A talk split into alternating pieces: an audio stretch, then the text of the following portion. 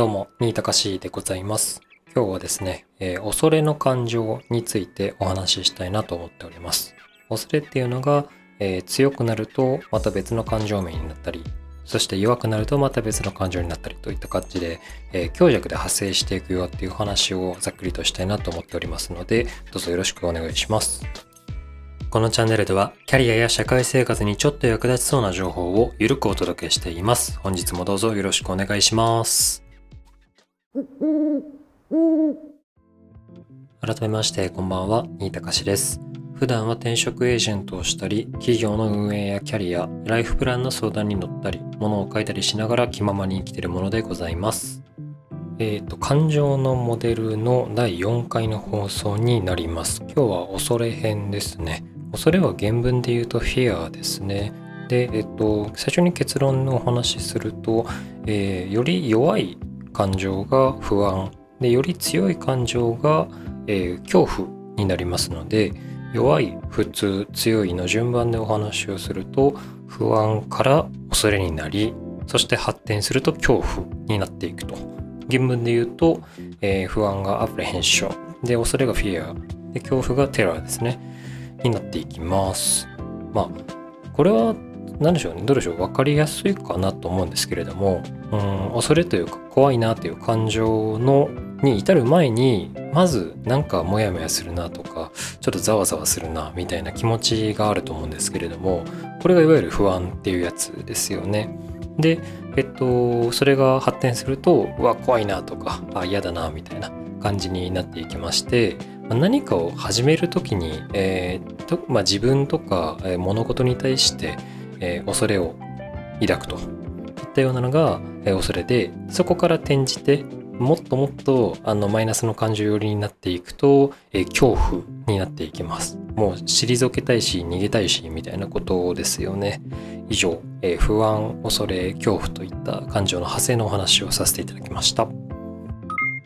ちなみに、えっと、プルチックの感情の輪のモデルでいきますと、えっと、恐れに対して反対の感情があるんですが、これが怒りですね。 anger になります。 fear の反対が anger ですと。なので、まあ怒りっていうのがどちらかというと攻撃寄りの姿勢、もう相手をあのどうにかしてやろうっていう、まあ、パンチングのスタイルだと思うんですけれども、えー恐れがまあ逆なのでガードのスタイルかなと思います。で、恐れをですね、抱くことが、うん、得てしてなんかちょっと弱腰とか、えーまあ、負けているとかっていう形でちょっとこうなんでしょう、うん、非難されるシーンもあるのかななんて思うんですけれども実際その恐れを抱いちゃいけないのかっていうと、えー実はそんなことはなくてですねむしろその恐れを抱くっていうのは、えー自分のあのこのままいくとまずいことになるかもしれないから自分にブレーキをかけようといった心理的なあの姿勢になっていくと、えー捉えることができます。なので、えー怖さを感じる人っていうのは、うん、臆病なんじゃなくて、えー自分が生き抜くための戦法とか、うん、方策とかっていうのを思いつきやすいっていう強みがあるのかなというふうにも解釈ができるわけですね。だから会社の中でですね例えば恐れ知らずの人たちが10人いてその人たちだけで経営をしようということになっていきますと、えっと、得てしてあの爆死してしまいます。っていうのも恐れ知らずで何でもかんでもやっちゃうので伸びる時はすごく伸びて早いんですけれども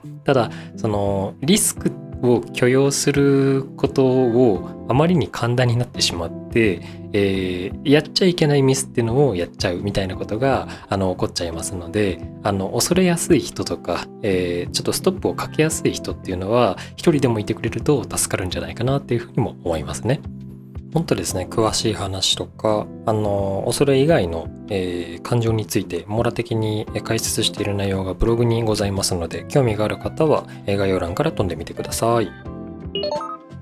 えっとですね、お便りをいただいておりましたので回答をします。で、相談内容なんですけれども、えっと、転職の入社日に関しての質問ですね。で、かいつまむと、あの、もう内定をしていて、えー、丸月丸日に入社するっていうふうに出ているんですけれども、ただ、えっと、その入社日っていうのを引き延ばしたいけどどうしようみたいな相談なんですよね。で、内容が、あの、まあ、内容というか理由ですね。その入社日を引き延ばしたい理由が、あの職場の上司がご病気になってしまったので、引き継ぎの期間が、えー、とどうしてもこう伸びそうだと。多分あれですね、上司さんがあの通院の都合とか入院もされるんですかねっていうところでうまいこと引き継ぎがいかないので、えー、1ヶ月入社日を遅らせることができないかっていうふうに会社に相談をしても良いでしょうかみたいな内容でございました。で、えっと、回答なんですけれども結論は言っていいかなと思います。で、えっと、ただ何でしょうそのあくまで相談ベースでお話ししてほしいんですけれどもあの入社日伸ばしたいですってっていう風な、なんだろう、依頼というか断定的な口調になってしまうと、ちょっと入試、まあ、そのコミュニケーションって大丈夫かなみたいな風に人物なんでくくられてしまうかもしれないのでトラブルをですね防ぐためには一旦その事情の説明をしつつ、えっと、何月何日の入社で、えー、行けますかみたいな風に相談をしていただけると会社によってあそういった理由なんだったら OK ですとかいやちょっとどうしてもあの仕事のスケジュール上あの丸月丸日までに入っていただかないと困りますとかっていった感じで会社のですね、えっと、事情によって返答変わってくるかと思います思いますのであのトラブルの目を摘むためにはやっぱり相談ベースで言っていただければいいかなと思いますで、えっと、事実というかまあ判例でお話をすると1ヶ月くらいの入社日延長であれば大方許していただける企業が多いかなっていうふうにあの過去の経験上私の経験上ですね思います。まあ、ちゃんとあのエージェント通してるんであればエージェントから言ってもらったらいいですし、ただ多分相談されてるってことは、えっと、サイトとかを使って自分であの戦って転職内定をあの勝ち得たんだと思いますので、まあ、今みたいな形でですね、あの相談していただけると、えっと、いいんじゃないかなと思います。まあ、一身上の都合じゃなくて、やっぱりこれ、現職の都合で、あの、どうしてもっていうお話になっていきますので、ぜひぜひ前向きに、えー、相談してみてください。少しでも参考になりましたら、チャンネルのフォロー、そして SNS でのシェアをどうぞよろしくお願いします。えっ、ー、と、雑談なんですけど、あの、僕今日、歯医者に行きまして、で、虫歯があるっていうことで治療をしたんですよね。で、えっ、ー、と、麻酔を打ってますと。で、えっ、ー、と、麻酔を打って、で、今、口がまだ痺れてるんですね。これ別に歯医者の批判とかではなくて、なんか、あの、いつも以上に麻酔が効いてて、で、えっと、どれぐらい効いてるかっていうと、唇の半分の感覚がないぐらいまで効いてるんですよね。歯茎に注射するので、通常その歯茎と、まあ、せいぜいほっぺたくらいがちょっと痺れるかなっていうのが僕の麻酔人生のあの体感だったんですけれども過去一効いてるなっていうのがあります。まあ、あのー、なんでしょう。多分、打ってる場所がどっちかっていうと前歯寄りだからなのかもなんですけれども、あの、なんか弊害としてはですね、水がうまく飲めないんですよね。喋れはするんですけれども、水飲んで、で、えっと、まあ、ごっくんでこう飲み干そうとすると、えっと、口、左のですね、えっと、左左の下の唇がすごくあの麻酔が効いてるもんですからうまく閉じなくてあの水飲もうとすると口から水が出てくるっていう状態になっております。水飲むのが下手な人間になってしまいました。まあ、寝たら治ると思うんですけれども、あの、逐一ですね、水を飲む時に僕はあの手で口をつまみながら水を飲むっていうのをこの夜やってるっていうのが、あの、最近の、えーと、トレンドでございます。あ の歯医者なんですけど、えっと、本当に歯医者によって対応は様々違うんですね。昔行ってた歯医者は1本の虫歯治療で16万円ぐらいかかってたんですけれども今行っている歯医者さんは、えっと、虫歯の1本の治療が1100円だったのでなんか何なんだろうなこの差はっていうところとどっちの歯医者もなんか説明はたくさんしてくれたんですけれども、まあ、僕はバカなのでその何がどうだっていうところはよくわからないっていうところがありまして